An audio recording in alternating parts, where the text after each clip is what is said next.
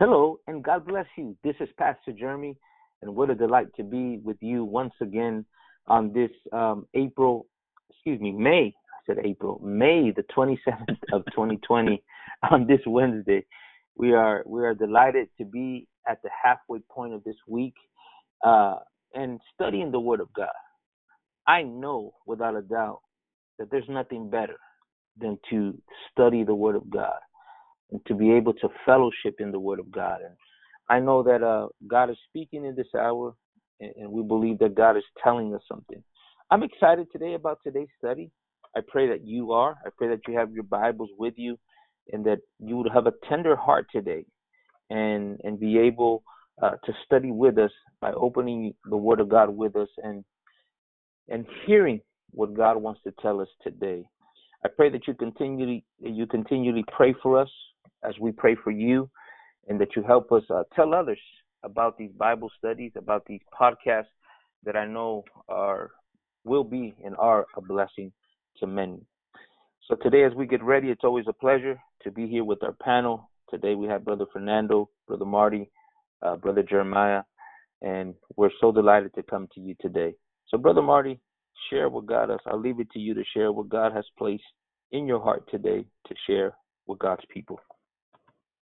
Amen. Uh, we're looking forward to today as as as always, and, and it's a blessing to be together again. And uh, today we're going to be studying and returning basically uh, back to where we started last Friday. Those of you who have been following us, uh, we concluded last week with a uh, with a study of First uh, Peter. So if you have your Bibles, we're going to go back there and and kind of finish up where we started last week on Friday and we were talking about the elect and what it means to have been selected by God and, and to be part of a great congregational fellowship that has been around since the days of of Abel, going all the way back to before the flood. This is a great and long line of, of succeeding generations that loved the Lord with all their heart and and uh, and took their place in history uh, and leading all the way up to the time that we find ourselves in today. And so today we're going to look, if you have your Bibles, uh, open them please to First Peter, uh, the first chapter. And Brother Jeremy, you have your Bible today? Always. all right. First Peter. Well, usually you can just quote the scripture, so I, I didn't know. Oh yeah, yeah. My scholarly doctor. Uh, yeah, yeah, yeah. so if you wouldn't mind, uh, start. if you can start reading in First Peter chapter one, I want you to read uh, verse three through seven, and then we'll begin our study uh, today, uh, which we hope will bless the people, as I'm sure it will. Go ahead, brother. Yes. Uh, Blessed be the God and Father of our Lord Jesus Christ, which according to his abundant mercy hath begotten us again in a lively hope by the resurrection of Jesus Christ from the dead, to an inheritance incorruptible and undefiled, and that fadeth not away, reserved in heaven for you, who are kept by the power of God through faith unto salvation, ready to be revealed in the last time, wherein ye greatly rejoice though now for a season, if need be, ye are in heaviness through manifold temptations, that the trial of your faith, being much more precious than of gold that perisheth, though it be tried with fire, might be found unto praise and honor and glory at the appearing of Jesus Christ. Praise God. Whom having not seen you love, Mm. In whom, though you do not see him, yet you believe, and you rejoice with joy unspeakable and full of glory, receiving the end of your faith, even the salvation of your souls. And we want to talk a little bit about today in verse 7 from the first sentence there. Peter talks about the trial of your faith. The trial of your faith. We're going to look at a few things today concerning uh, you know, what it means to be up under a trial of, of our faith. You know, and I and I think can you say amen? amen. amen. And uh, I think that uh, one of the misconceptions of the modern day church, you know, is is, is that uh, you know is that is that we, we we don't really have to go through anything. You know, we you know they forget that the early church, uh, the first church, you know, the the Book of Acts church that it, it went through great turmoil and testing and tribulation and and the early church was under some heavy duty scrutiny you know uh but they forget it seems like you know all our messages today are, are are geared toward a painless christianity you know your best life now and you know you're a winner you're an overcomer you're you know all this stuff man. Uh, you know today's modern day slick preacher man these seeker sensitive churches and preachers they've forgotten truly if they ever even knew it uh, how christianity actually came into being. You know the first church began in great turmoil and and and you know as we think about it you know the roman the roman government was in power and at the time of the beginning of the church it, it uh, rome was in power it was at its height of its power religion was at its height of power concerning the children of Israel. I mean, Judaism was completely well entrenched and established in a hierarchy and and, and like we've been talking about a, a ruling religious elite uh, that that ruled the nation of of Israel at that time under the under the uh, authority of the Roman government.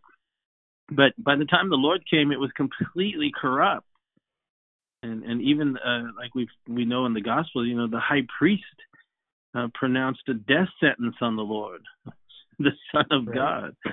You know, and, and, Rome crucified him. Uh, so both Jew and Gentile were guilty of this. And but however, like we rejoice in the gospel, you know, on the third day, uh, the Lord resurrected by the Spirit of holiness, and he was declared to be the Son of God with the power of that resurrection, which which was affected by the Father and the Holy Spirit. So when we actually even look at the Lord's life, you know, you can't say that his life was without trial, without scrutiny, without uh, uh, the heat that came down upon him, uh, which he which he bore up under, and and he even told us, you know, you need to take up your cross and follow me. He he he promised us that in the world we would have tribulation, right? But he said, never fear, I've overcome the world. And so right. we, we we need to get past this idea and this concept that that Christianity is some sort of a philosophy or some sort of a you know a means to a to an earthly end or a natural end you know to make my life better so I can have a better looking wife and 2.8 kids that all are A students and I can drive my Bentley and take my five star resort vacation and mm-hmm. on and on and on, right? so, right. You know, but you know, if you mention anything about sufferings and, and, and fastings and prayers and seeking God, you know, all that kind of stuff, it, it freaks people out because, in a right. sense, they've come to religion uh, or Christianity by way of religion and not by way of relationship. The gospel hasn't changed, right? I mean, it's the same. Uh, right. That all have sinned and come short of the glory of God and that none of us are righteous, no, not one. All seek their own. But Calvary declares to us what should have been us. The Lord took upon himself the sins of the world, and and he paid the penalty and the price for us. And so it's a, it's we need to admit first and foremost that we're sinners and that we're unrighteous and and and that there was no way that we would uh, be able to obtain you know the promises of the word of God apart from what Christ did on Calvary. And and we we have the assurance of our faith the trying of that faith peter talked about uh, found in the resurrection. That's where our hope lies. The cross reminds us of what we deserve. The resurrection reminds us of what he did for us and and that it was accepted and that if we believe in that right we shall be saved it's the gospel and you know peter goes on like you were reading brother jeremy he says if need be in verse 6, right? He says, though for now for a season, in verse 6, he says, if need be, you're in heaviness through manifold temptations. uh, that the trial of your faith being more precious than that of gold.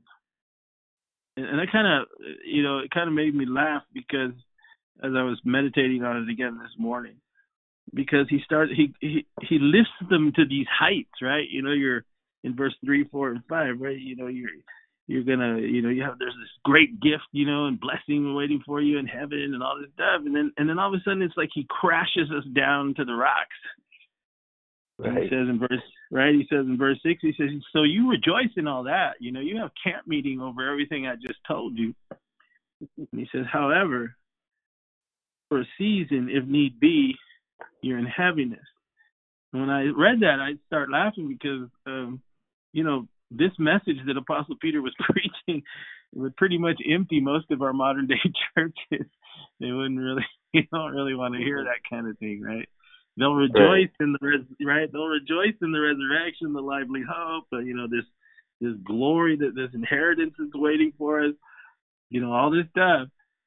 But when you actually come down to it, he tells us the result of this kind of glory is going to place you for a temporary moment, he says, in a place of of heaviness and of trial. And really, this is in connection with many of the things that we're headed to in the not too many days ahead. Already, our brothers are are going through this all over the world and have been for several decades, really, and have really throughout the history of the church. But it's really been increasing around the world. This this incredible persecution that's come upon the church, uh, particularly in China although many of yes. our brethren in Africa are, are dying, you know, uh, at the hand of, of extremist, uh, you know, Muslim religion over there, and and and so they're they're they're up under under intense trial and scrutiny, and really, the Bible has told us that it's coming on the on the whole of the end time church, and it's something that we need to reflect upon and consider.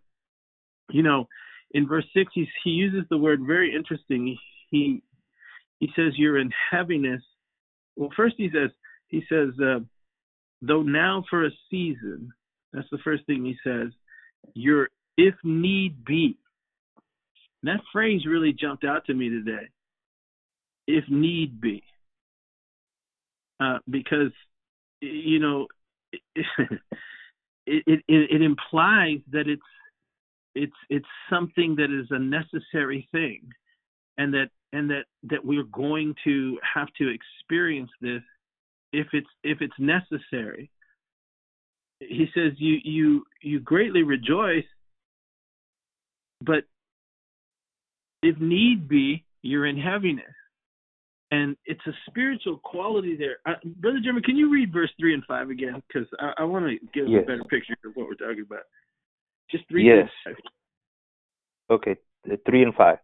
Blessed be the God and Father of our Lord Jesus Christ, which according to his abundant mercy hath begotten us again unto a lively hope by the resurrection of Jesus Christ from the dead. Verse 5 Who are kept by the power of God through faith unto salvation, ready to be revealed in the last time. And then he goes on, so he like lifts us up, right? He's like preaching all this really great stuff. And then he says, and this makes you happy, right? In verse six, wherein you greatly rejoice. But then he right. pushes the pod, he pushes the pod but pause button. He shifts. And he says, though now for a season. And that's really interesting phrasing that he uses there because it literally means um, it's the interim time period the uh, till we realize all the promises he's been talking about in verse three through five. All this great stuff, right? This inheritance, uncorruptible, this born again experience, the resurrection, eternity, everything that's coming at the second coming of the Lord. And and he says, Nan, you're really happy about all that. You're having a camp meeting over that, so to speak. And then he pushes the pause button. And and I can imagine what they must have felt like. It's like, well, but wait a minute. you know, you just you just had us all up here, right? Now you're now you're bringing us down. But he uses that phrase, if need be. And as I was really thinking about that, you know, because really what he's revealing and what he was revealing to the early church and to every subsequent generation after that under the coming of the Lord, he calls it a season. And it's that interim time between the the times the Lord went away and the time that he comes back. And so all of us fall up under this season, this this pause button, if you will. And then and then he begins to draw us to the phrase, if it's necessary, or it will be necessary, or it will happen. I mean, that's really kind of what all those words mean, if need be. And, and as I was thinking about it, you know, the Apostle Peter's perspective uh, to me was was was unique among the apostles uh, when it came to the trials of faith, right? Which he goes on to talk about in verse seven, the trying of your faith. And I began to think about the Last Supper because it was there at the Last Supper that the Lord revealed to Peter specifically that the devil himself had asked permission to sift him like wheat. And so I think there's there's some of that in him when he writes if need be. Because if you remember at the last supper he he uh, he had Jesus revealed this to him and he repelled against that. He recoiled against such a thought that his his fidelity and his his uh, allegiance to the master would even be questioned. And and remember how he responded that if everybody forsakes you, Lord, I won't. I won't leave you. I won't deny you. He he refused even after the Lord had revealed to him what was coming his way. And so when he writes to the church and he writes to all of us, he says, if it's necessary, the very thing that you claim to believe is got to be scrutinized for multiple reasons. He talks about the trial of your faith in connection, I believe, maybe it was a memory of his as he's writing, thinking of his own self, and and the heat that came down upon the very thing that he claimed to believe. And he said, if it's necessary, this has to happen. And then he goes on and he says that you're you're in heaviness through manifold temptation. So he begins to reveal to us how trials begin and, or, and what they're like they're twofold.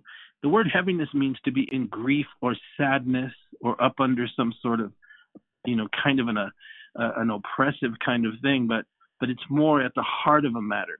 It's the sense of what we get on the inside when we're being tried and when we're being scrutinized.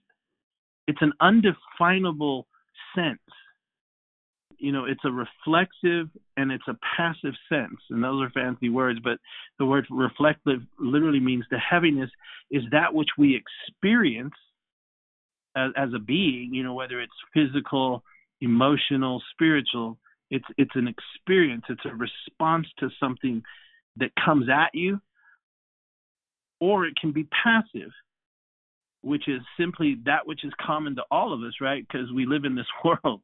It is what happens in this world. But it, it's something that we need to dig into and understand because he talks about it and reveals to us something. Because many times we'll go through things emotionally and won't even understand or or realize as we as we are growing in the Lord, we get quicker at this, but but he's revealing to us that one of the things that begins to happen is this grief, this heaviness, this sadness. And he wants us to understand that even though it's an emotional sense, sometimes it can go deeper than just a mental emotional feeling to to an unshakable uh, you know thing that you have to endure and it, and it manifests itself in a grief or a sadness, in an isolation kind of feeling.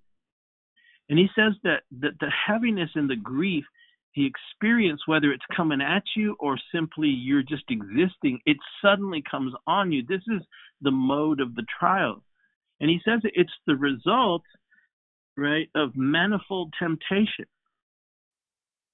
He, he's trying to reveal to us that for the believer this kind of grief, this kind of sense, this kind of overwhelming pressure, um, it has to be understood from the perspective of eternity. That's why he spent the first three, verse three through five, telling us what an awesome thing that we're headed to. You know, resurrection and glory and heaven and the second coming of the Lord, and you're greatly rejoicing. And then he pushes the pause button because he says, he says in in a way he's telling them you have to look at that in order to endure this season between the first and the second coming of the Lord. The word manifold literally means to be various in character, diverse kind, or it comes at you from many directions. Temptations. The word temptations is the word uh, peirasmos, or a putting to, to proof, and, and the root word is peirazo, which means to try or test one's faith, virtue, character, and specifically to be scrutinized by the wicked one, by the devil himself. And and so this is why I believe he has in mind what happened to himself. Because who better to write about these kinds of trials, these unique ways that he's describing, than the apostle who who who swore he wouldn't fail, but only to fail miserably, denying the Lord three times. And there is a there's a conundrum there because because if we think about it, it's a scary thing because he was absolutely convinced of what he knew about himself. And so when the trial came and and the heat was turned up, to such an extent that it it, it caused him to, to to basically crumble under the under the heat of it. He didn't understand. But now he's a full fledged mature apostle and he's writing to us because he knows he's been alive long enough to know that this walk with Jesus is a walk that is fraught with peril with with all kinds of manifold temptations is how he described it. They come in various ways various character diverse kinds of ways and in all sorts of directions. And what we are talking about now is something that has to be understood and won't be understood really by the fringe christian but we're talking to those of you including ourselves that have ever been through something. I remember that old preacher I used to when I used to travel and preach a lot. I used to always quote him because I think it was evangelist Dwight Pate. He said that he had heard a preacher say that uh, your life can be summed up as uh, you're either in a mess, uh, coming out of coming out of a mess, or about to go in a mess, or about to head to a mess, right? So, he said you can pretty much sum up your life like that, right? And and and and so it is true. You know, if you live long enough and you try to maintain your your your your walk before the Lord, um, you will come under a scrutiny. But the scrutiny has to be understood quickly as we mature. Uh, it has to be understood wh- what is the origin of this sometimes we can make stupid decisions and we cause our own problems, but that's not what we're talking about here. Because Peter t- tied this kind of of scrutiny and testing of the faith to the eternal promise of eternal life and the return of the Lord. And he said that in their time, and if we understand it from their time, again, we started out talking about Rome. We talked about, you know, the corrupt religious system. We talked about the cruelty of the time they lived in. We know the story from history that many of them would have to give their lives. Many of them were persecuted wherever they went. And and and the very sense of it uh, caused what they claimed to believe to be verified. And what many people don't realize and, and you learn as you grow in the things of the Lord is what we claim to believe is going to come under a, a spiritual test. We talked a few weeks ago about the armor of God, and, and that's what Paul was trying to say. You need to be strong in the Lord in the power of his might and put on the whole armor of God that you may be able to stand against the wiles of the devil. That literally means the strategic attempts of the devil to bring you down. And because we live in a natural world and our experience is, is primarily in this natural world, it is very difficult at times to understand that what we go through and what we experience could very well be that we are experiencing something that has its origin and its attack mode in my life from the unseen world. If you are truly a believer, you are being bombarded from all sides. That's what Peter tried to say. And I think when he uses these words, he's also letting us have an insight into how he experienced what he experienced. Consider again what we're talking about in that he swore he would never, ever deny the Lord. And so that's one direction that he's kind of implying as he's writing these words. I, I have this sense that he's thinking about what brought him to that point where he literally compromised everything he thought he knew about himself. When you get into Second Peter, it's really powerful because he goes into a list of things. And when he, brother Jeremy, go over there, would you? Second Peter. Yes. I can't assume that everybody knows what I'm talking about here. So in Second Peter, he gives us a list of some things, which is uh, which is really really interesting in light of what we're talking about here. Uh, can you read this uh, in verse uh, in verse four and five? Would you read that, brother Jerry? Four, five, six, seven, and eight. Yeah, eight through ten. Read four through ten to us, would you? Listen to what Peter what, says. Second Peter chapter chapter one, verse four through ten. Okay. Whereby are given unto us exceeding great and precious promises, that by these ye might be partakers of the divine nature, having escaped the corruption that is in the world through lust. Okay, And that's good, right? So we'll, we'll stop right there because he says, look, you've been given these promises, which is what kind of where he's writing what we read in verse three through five, right, of chapter one over there in First Peter, where he's talking about heaven and the resurrection and you know ready to be revealed in the last time, all that stuff. You know, he said these are your promises, and by them you become a partaker. These promises of the divine nature, and you've escaped the corruption that's in the world through lust, through sin, through the fall. But then he begins in verse 5 to give us a list, which is really cool because it comes from a man who knows what it is to fail, to recover, and what has now kept him the balance of his walk with Christ. He, he says, and besides this, what, Brother Jeremy? Giving all diligence, add to your faith virtue, and to virtue knowledge, and to knowledge temperance, and to temperance patience, and to patience godliness, and to godliness brotherly kindness, and to brotherly kindness charity. For if these things be in you and abound, they they make you that ye shall neither be barren nor unfruitful in the knowledge of our Lord Jesus Christ. What? He that lacketh these things is blind and cannot see afar off, and hath forgotten that he was purged from his old sins. Wherefore? Wherefore, the rather, brethren, give diligence to make your calling and election sure. For if you do these things, you shall never fall. Wow. he, he didn't say you might have a good chance of not falling. or or if you really suck it up.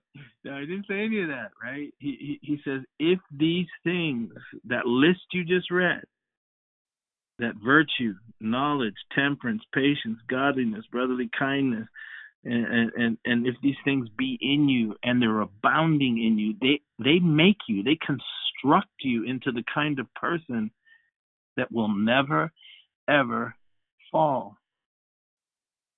Yeah. And, and and brother Marty, if you notice Yes, the please. terminology he used, he said, "Add to your faith."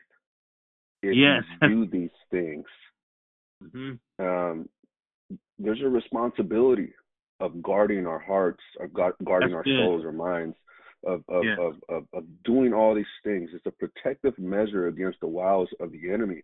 That you have a responsibility, and He's teaching us these things because, like you said, um, He allowed in Jesus' ministry for Satan to influence him. Yes. Right? Jesus Jesus spoke to to Satan who was influencing. He said, "Satan, get thee behind." And it was Peter speaking to Jesus here. Yes. So under, understand what we're talking about here. This man went through it. You know, he was Mhm. put through the wringer by by the powers of darkness. Matter of fact, uh, Satan went to Jesus and said and and and and, and, and inquired and said that he want. Jesus told Peter, he says, Satan has asked for you. Think about Yeah. that now. You know, this guy went through some heavy stuff, and he's baring his heart out here, and he's telling the believer what he must do. You have to add to your faith. You have to do certain things, right? Because th- those are the things that uh, uh, the modern day preacher tells people today not to do. That Right. faith is already accomplished, right? Right. And you don't have to do anything because you're under grace. That is not what the apostle Peter is saying, right? So That's uh, That's exactly right. No, that's really good, and and that's exactly where we're headed, right? Because in order to to to even take a deeper look at what he's saying, uh, like Brother Fernando was saying, let's let's look at that uh, in in Luke chapter 22. Would you turn over there, Brother Jeremy, and, and you guys Luke 22 because I think it's I think we should briefly look at this kind of test that he went in because we're talking about the trying of our faith and and we're talking about the fact that he used the phrase if need be as an individual right? Um and and and only god knows. We don't even know paul said i don't even judge myself because you know and jeremiah would say you know the heart is desperately wicked. Who can truly know it? Right? I mean who this is from the prophet jeremiah we've been talking about for two days right? The heart is desperately wicked. I mean, wow, you know, who can really know it? But Peter found a key, like Brother Fernando was just saying, which is very important. He said, add to your faith these things, which implies that our faith is not complete. It's not enough mm. to believe, right? It's not enough to believe. That you have to have things added into your heart and, and have them resident and bearing fruit in our life and that they serve as a buffer as a, as a wall empowered by the holy spirit who works these things in us as we obey his reproof his correction his counsel so that he says not only will it be added to you and make you or construct you but you, you will not be barren in the knowledge of the lord and and you will become fruitful and you will never ever fall.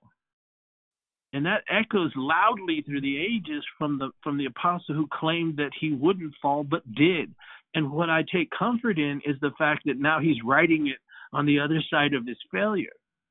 And Right. it should bring you right? It should bring you great comfort. It should bring me great comfort. And any child of god who's experienced any measure of failure and you and the devil would like to squash you and and and and and, uh, and crush you so that you can't get up. And so that you you go off into these places that ultimately will lead to your destruction. But the truth of the matter is is that the child of god cannot sin cannot fail cannot go through something that that reveals that maybe he's not or she's not as mature as she thought uh, and and and and not feel bad about it.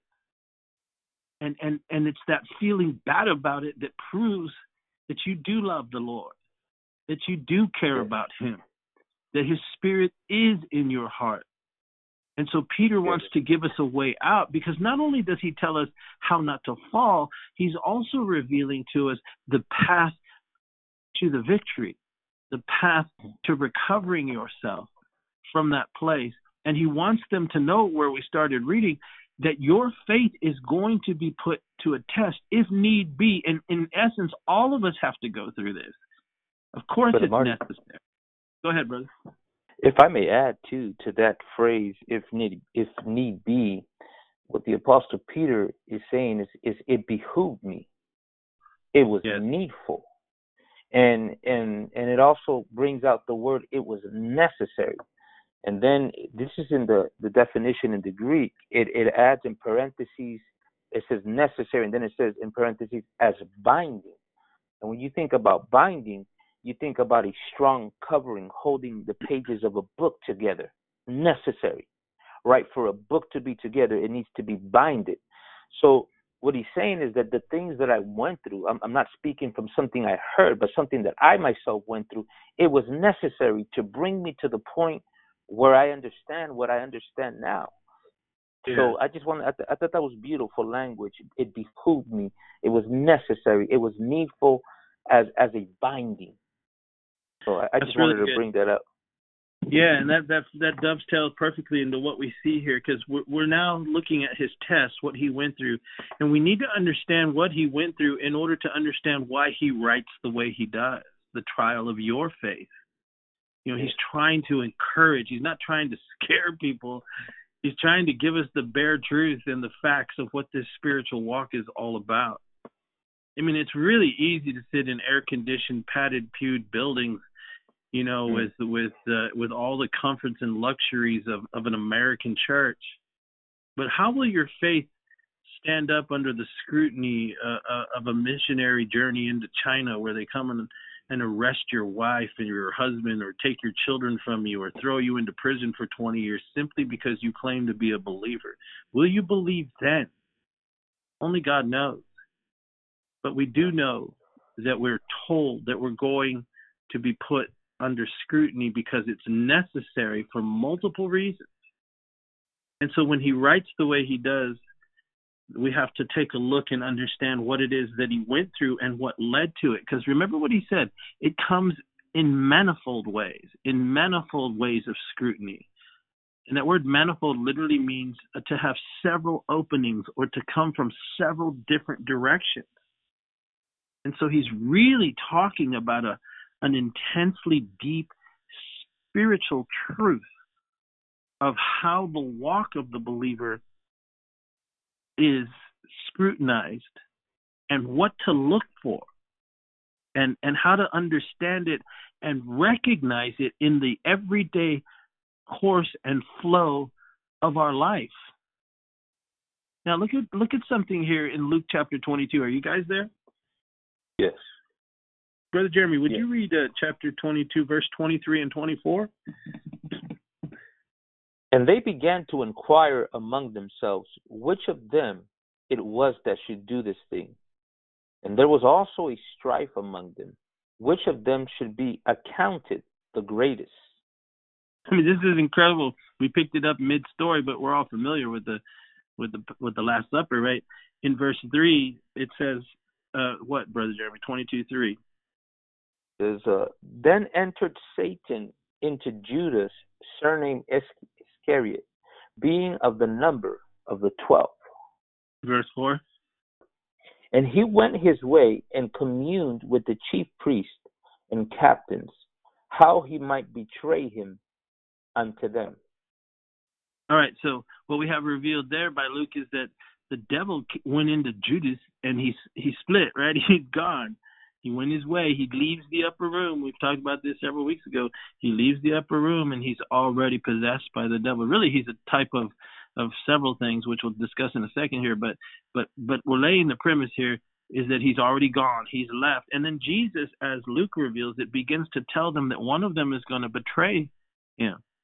And what you read in verse 23 is, they begin to ask each verse 23, they begin to ask each other uh, which one is the one that should betray. And then verse 24, it's so bizarre because he says, he says, they're, they're arguing who's going to betray the Lord, right? And then they cross over into verse 24 and they're arguing about who's the greatest uh, disciple. Like, you know, and, and we get an Oh, insight there. we get an insight there. I can almost hear the conversation. Who's going to do this to you? Someone's going to betray him? Are you kidding? I bet it's you, Thomas. It ain't me. What's wrong with you, John? Or what? I mean, uh, you can just be, I'm better than you. I love it more. Peter's over there going, "Hey, I walked the water, man. I I was the first one who." Rec-. they're starting to talk about who's better than who.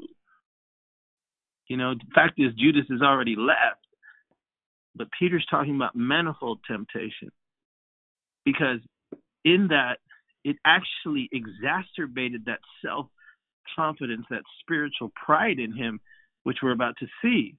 In that he tells the Lord, I would never deny you. Maybe he screamed the loudest at the table. I don't know. Who's greatest among you?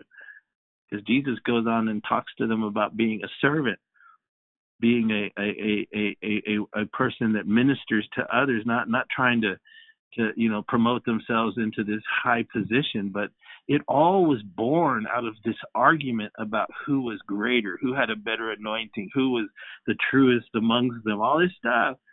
And peter says in essence he's saying understand that was a temptation that came our way and we didn't recognize it at the time.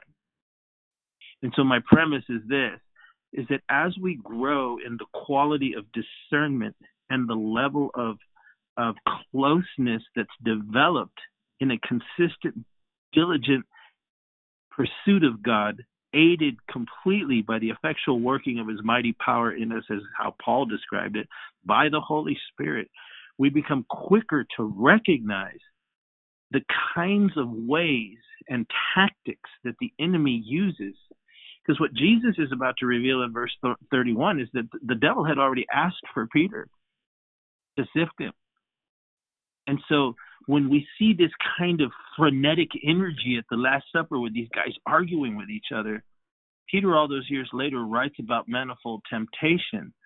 He's trying to get us to understand a spiritual development is necessary to recognize that it comes at you in many different directions. It happens yes. to you both reflexively and passively. He says there's there's a sense of of, a, of an ongoing scrutiny always in the life of the child of God, just because he's living in this world. But there's also a reflexive or a reactionary kind of thing that happens as it happens to you, and it's all designed to put you to the test and to find out what quality is really in you or lack of quality is in you. And this is what Jesus goes on to say in verse 31 after he tells them, you know, quit acting all stupid, you people. he says you're going to have a position, you're going to have a position of, of of judgment over the 12 tribes of Israel, so forth and so on. But then he stops after he says that, and in verse 31, can you read 31 and 32, Brother Jeremy? And the Lord said, Simon, Simon, behold, Satan had desired to have you, that he may sift you as wheat. But I have prayed for thee, that thy faith fail not.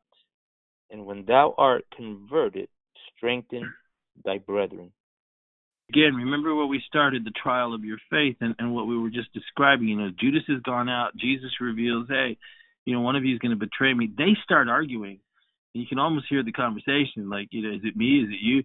uh, it's got to be you because you know whatever these are 12 guys 11 guys that are left up there and uh and and and and also understand you know this is the last supper this is you know jesus is about to go to to gethsemane to go to the trial to be crucified and three days later he'll be raised again but we have to understand this as as believers the kind of intense uh feeling if you will that was in the air this is a this is the most important moment in the history, not just of the world, but in all that ever was, is, and shall be.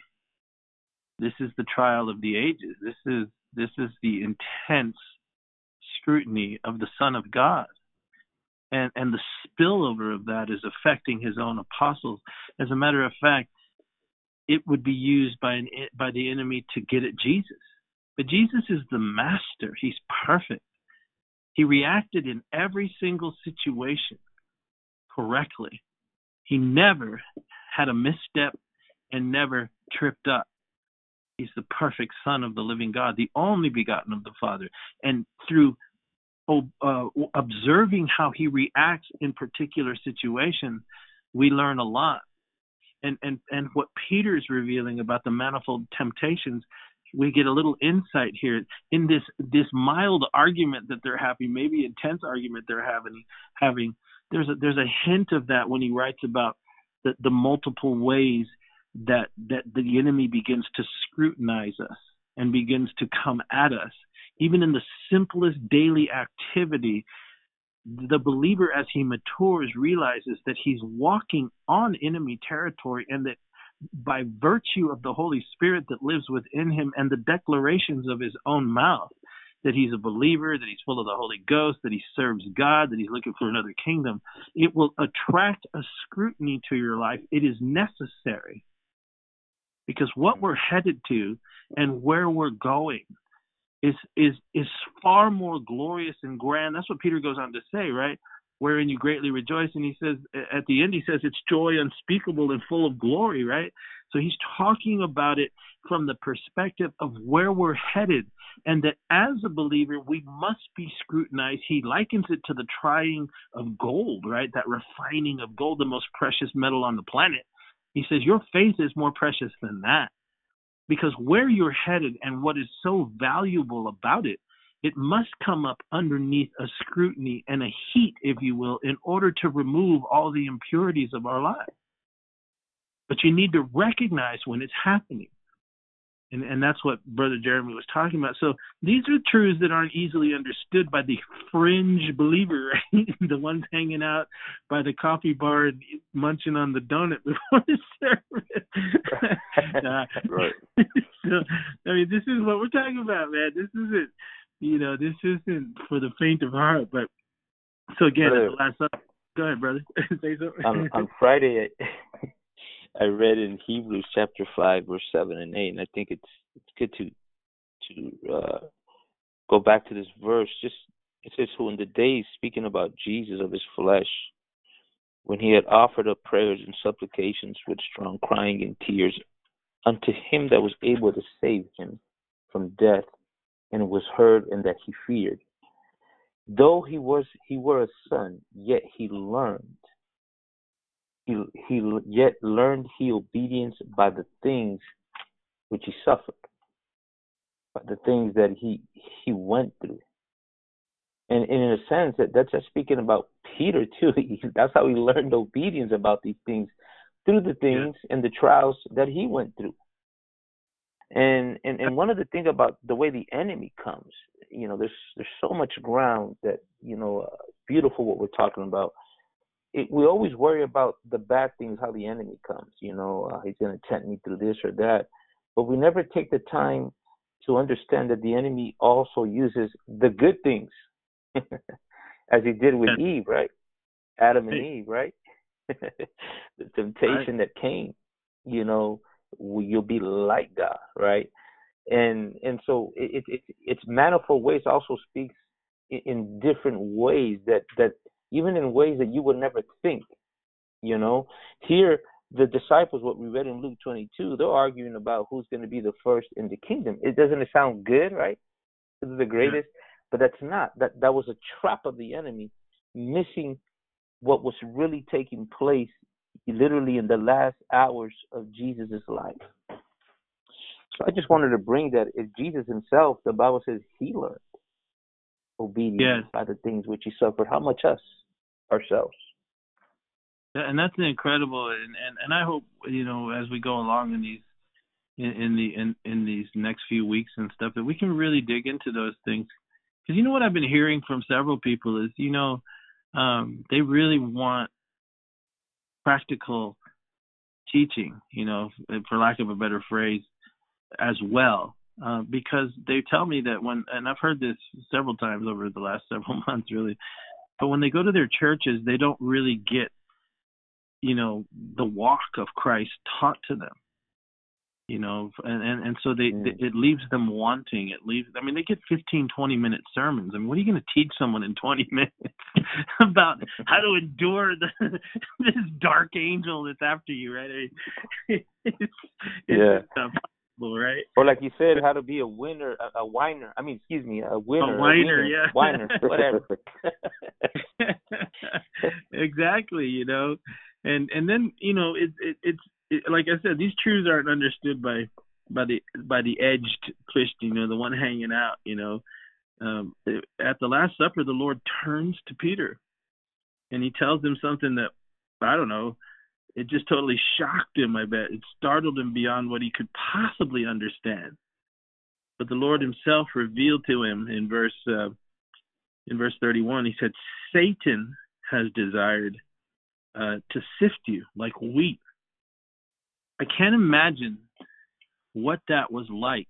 Uh, but what do we learn from that? Let's just dig in for a minute, because again, we're back to manifold temptations. That's what, that's what Peter talked about. It's so full in what he's revealing, because every single event became an instructional um, opportunity for the apostle that that later years when he's reaching the end of his life where he writes these two epistles it comes from somebody and carries with it the seasoning and the flavoring of a life that has been through the very things that he's now as an elder statesman as an elder brother as a father of the church a foundational stone telling the children of god how to uh, not have to endure what he did how to properly respond.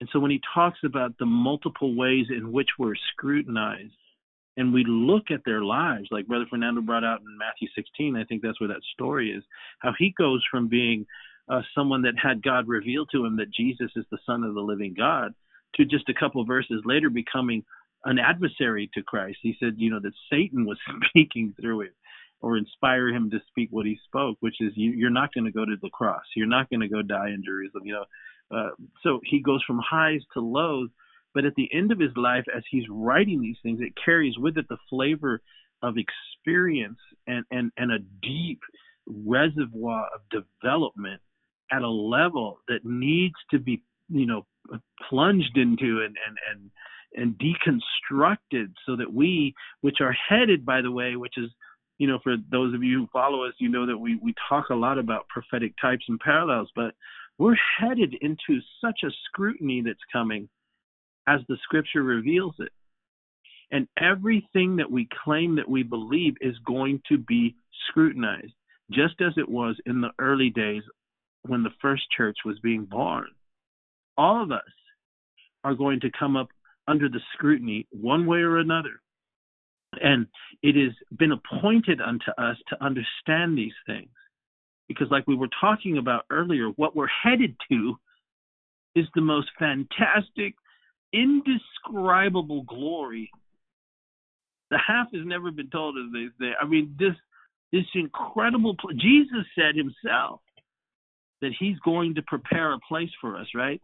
Something is under construction and has been since the foundation of the world. Something marvelous, something incredible. And if we have to go through the heat of it, then we have to go through the heat to get to the other side. It is part and parcel, not that we earn it, but that we're being refined in our soul and our spirit. Like David said, Lord, refine my heart and my mind. We're being refined and purified so that we can enter into that other world. Brother Jeremy, put your finger there, people, and go over to uh, what is it? Second Timothy, Second Peter. Read to us Second Peter uh, chapter three. I think it's verse ten speaking of this fire and this quality of heat that comes down on every believer. Second Peter chapter three, I think it's verse ten. Let me see. Yeah. Go ahead. Are you there? Yes. But Read the day of the? Lord but the day of the Lord will come as a thief in the night, in the which the heavens shall pass away with a great noise, and the elements shall melt with fervent heat. The earth also and the works that are therein shall be burned up. Verse eleven. Seeing then that all these things shall be dissolved, what manner of persons ought ye to be in a holy, in all holy conversation and godliness, And then finish with verse twelve and thirteen. looking for and hasting unto the coming of the day of God, wherein the heavens being on fire shall be dissolved, and the elements shall melt with fervent heat? Nevertheless, we, according to his promise, look for new heavens and a new earth wherein dwelleth righteousness. My goodness, we could spend you know days and days talking about that, but let's emphasize what he says there. This is Peter talking again. This is the one who was telling us about our fiery trial and what it's all about, right? We're being called to a new heaven and a new earth, and what he's literally saying is the elements themselves, the very building blocks of all creation, of all creation, you know, the micro world and the macro world, the protons, the neutrons, the electrons, the quarks, all of it, he says, the material, substantive seen and unseen universe is going to be melted with a fervent heat, a fiery trial, if you will. And and he says that with that in mind, he says, what kind of life should we be living? And so when David talks about the refining of the soul and the heart, of the mind and the heart, he's talking about allowing the process of our current situation, like Peter said, right? He said, if if now for a season, if need be, that season, this is the interim where you will come up under scrutiny and that the heat of the scrutiny will come in many different directions. There is the fire of the spirit and there's the fire of the enemy. But both of them work together in a sense. You know, depending on which direction it comes from, it can either be the Holy Spirit putting something on, uh, putting His finger on something in your life, you know, something that he's trying to help you get over with. Remember what Peter also says. He says, brethren, because he refers to the natural world again when he says, abstain from fleshly lust. He says, what? Which war against your soul. So he says that the actual desires that your body wants to drive you in one direction for, he says you have to prevent that. You have to abstain from that, which is what Brother Fernando was talking about when he says, add to your faith these things, because these, it's almost like Peter's armor of God sermon, right? Paul calls it, you know, the breastplate of righteousness. Peter calls it faith, temperance, virtue. It's the armor of God. Because he says, You got these things on, or these things be in you and abound, you'll never fall. So, this elements melting with fervent heat is precisely why he says the trying of your faith is more precious than gold. He uses fire as the best description of what we come up under in the heat and the scrutiny of our faith, and that it's designed to purify our soul and our spirit. That's why at the end he says, receiving the end of your faith, which is the what? Salvation of your soul. He doesn't say about the salvation of your body you know that's all going to be burned up but you're being prepared for a new heaven and a new earth.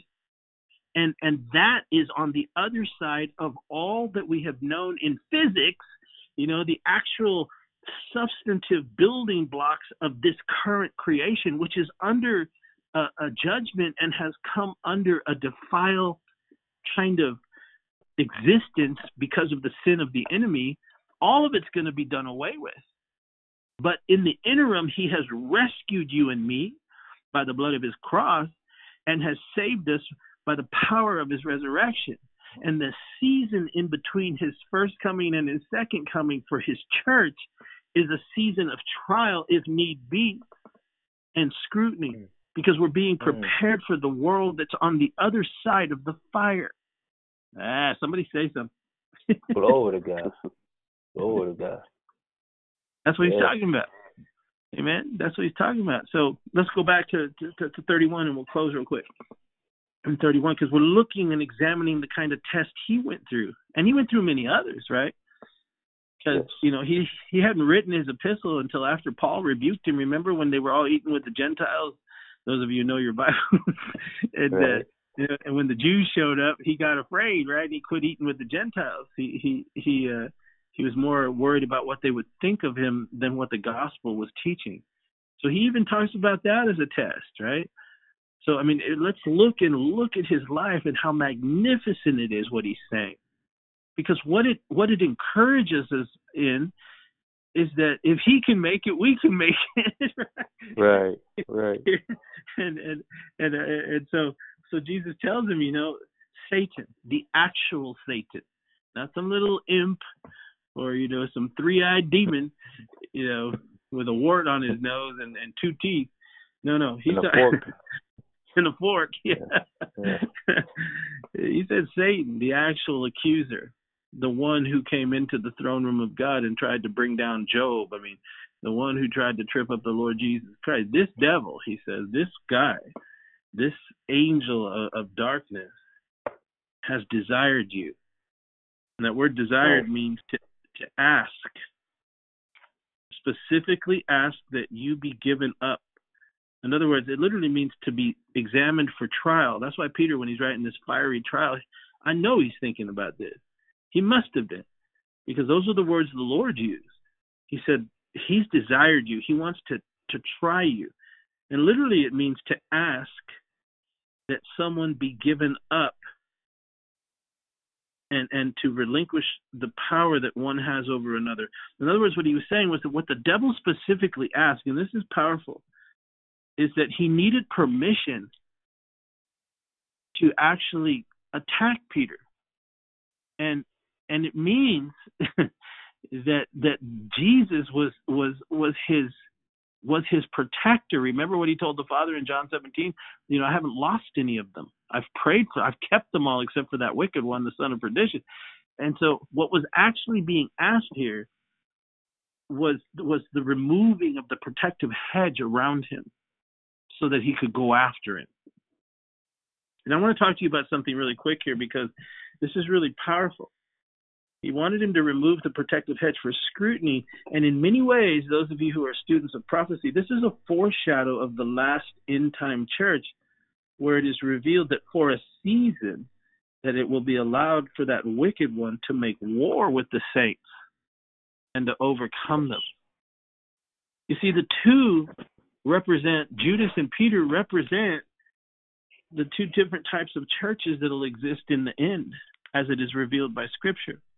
But what's also being Right. revealed here is that the enemy wanted to take, I think this is, and this is just possible, but I think that the enemy wanted to take Simon Peter instead of Judas.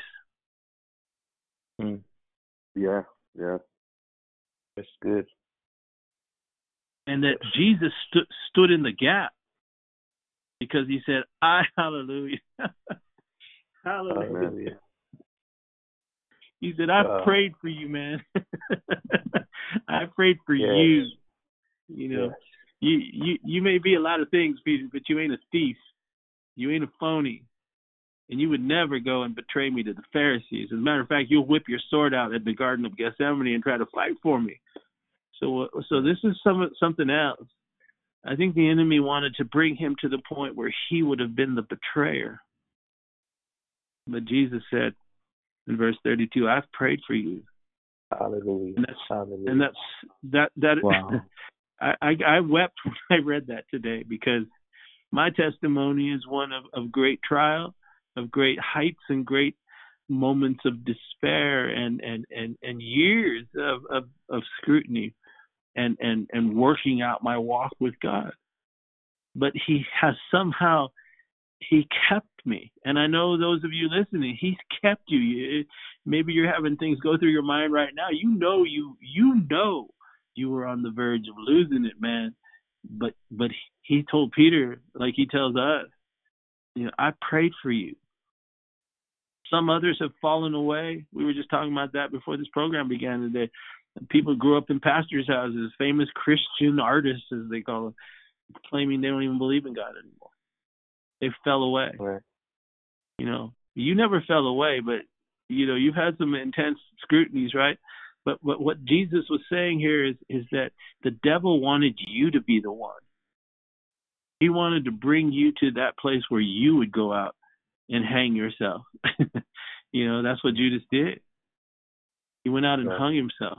He found no place of repentance. But for Peter, on the other hand, he says, I've prayed for you. And what's really cool, Brother Jeremy, you, you talked about it earlier. The word prayed means uh, to beg. And the word beg means to, to bind oneself to another, a binding. This is so awesome Yes. because we need to understand this, especially if you've ever failed or will fail and will all fail at one time or another. that you don't have to end that failure in despair. Jesus has bound himself to you. That's what he told Hmm. Peter. I, I've bound myself to you. Understand that Judas and Peter, that they really are a type of the end, because two types of churches are beginning to emerge. Prophetically speaking, it shall be. See, Judas was the church that that that represents the church that Paul talked about, uh, that, that falls away and becomes a habitation of the wicked one. You can read that in Second Thessalonians chapter two, verse one through seven. He says there must come a falling away first, and then he talks about that wicked one being revealed, who will sit in the temple of God, proclaiming that he is God. When Judas fell away from the Lord, that's exactly what the Bible tells us. The the wicked one, Satan, entered his temple, his body, and possessed him. He's a type of that end time compromised church that will go off into the antichrist system. It is that it is that compromised church. But Peter reveals a different kind of church. It's a church that's going to go through the fire. It may bend, but our Lord has bound himself to it. Hallelujah. Ah, hallelujah. And that's what Daniel said, right? Some of the understanding shall fall. But it's only going to work to purify them, right? To try them and to make them white as snow. That's why Peter says, "You're the trying of your faith." He says, he says it's more precious than gold. And remember what he said before that, that you are kept through the power of God and faith unto salvation. That it is God that is guarding you, so that what you believe will endure and reach its desired destination, which is the salvation of your soul and the and the giving of that new glorious body created in the image of the Lord. And so Peter reveals that church that that the Lord has bound himself to it. He's bound himself to you. And just as he's told Peter, he tells all of us. What does he finish saying there? Uh, can you read verse 32, Brother Jeremy? What does he say? It's uh says uh but I have prayed for thee that day faith excuse me but I have prayed for thee that thy faith fail not and when thou art converted strengthen thy brethren Praise God. Those of you who think that you can't be used by God anymore, just read these words. And that's Yes. what Peter's writing about. That's why he talks about your faith being tried as so much more precious than gold, that it might be found under the praise, the honor, and the glory of the Lord Jesus Christ that is appearing, right? So he tells him, he, says, I've prayed for you. I've bound myself to you so that though you're going to fail, you, you will not be able to endure. You will not be crushed. I will not allow it to happen. Some of you have come out of some deep, dark places. Some of you might be in that dark place right now. But the fact that you're even listening to us yeah means that Jesus has bound himself to you.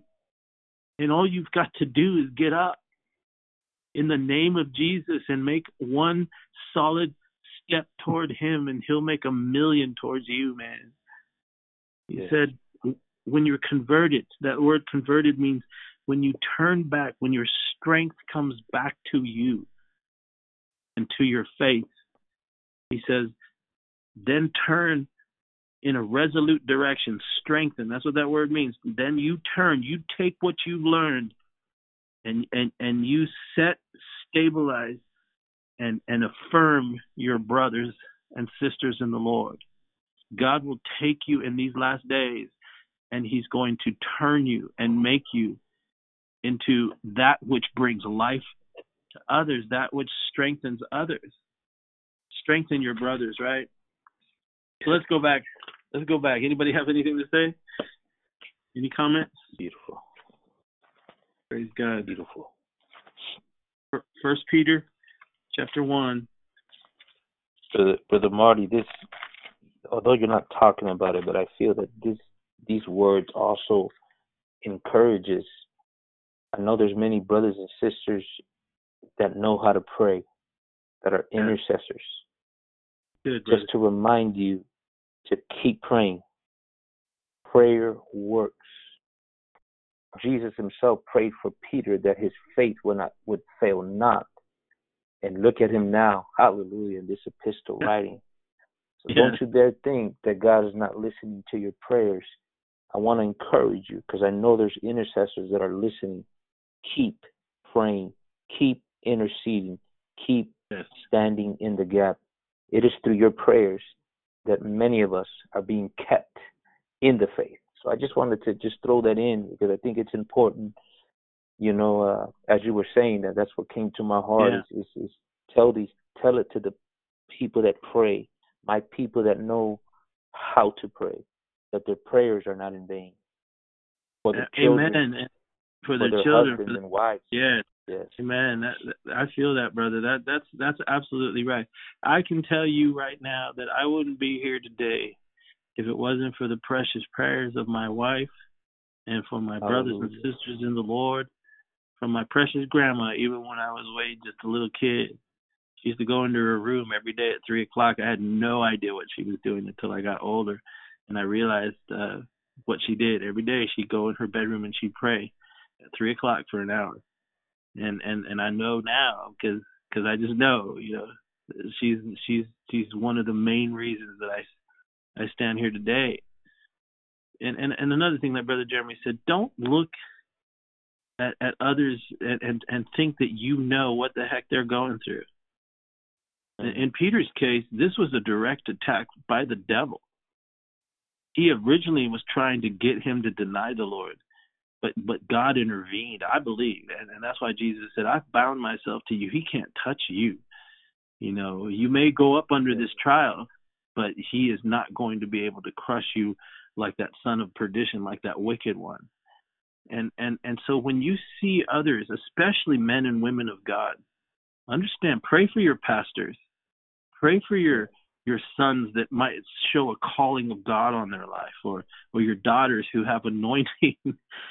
Yes. Pray for them, like Brother Jeremy said, because in essence, it is Christ that liveth in you. It is Christ praying through you. It's the Spirit of God. You talked about intercessor praying through you. I've prayed Yes. through you, Peter. I've bound myself to you. And you're going to be all right, and, and, and you're going to return. You're going to turn back from this trial. And, and when you do, he says, you will be fit and strong to now become a stabilizing force among your brethren that by the way you were just arguing with at the table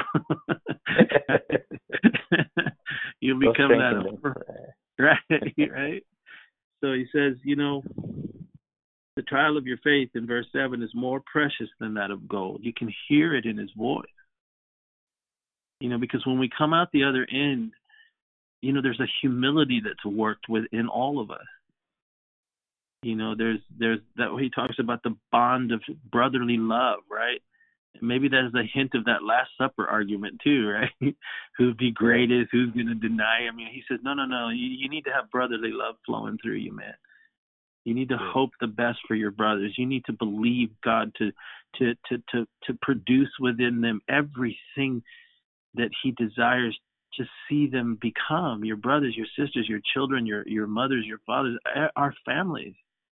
This is a unified church that is being put together by the Spirit in this time that we find ourselves upon, and that which is prophesied to, to come to pass in not too many days from now. And he says, You know what? I've prayed for you. And, and, and Peter writes, Your faith is more precious than gold. It's the most valuable thing there is. And it's why we come up under these heavy duty trials. It's why we go through these scrutinies if you've ever been bold enough to tell somebody about Jesus, well, just wait a few days because something's Right. gonna come, right? Yeah, Something will catch you there, right?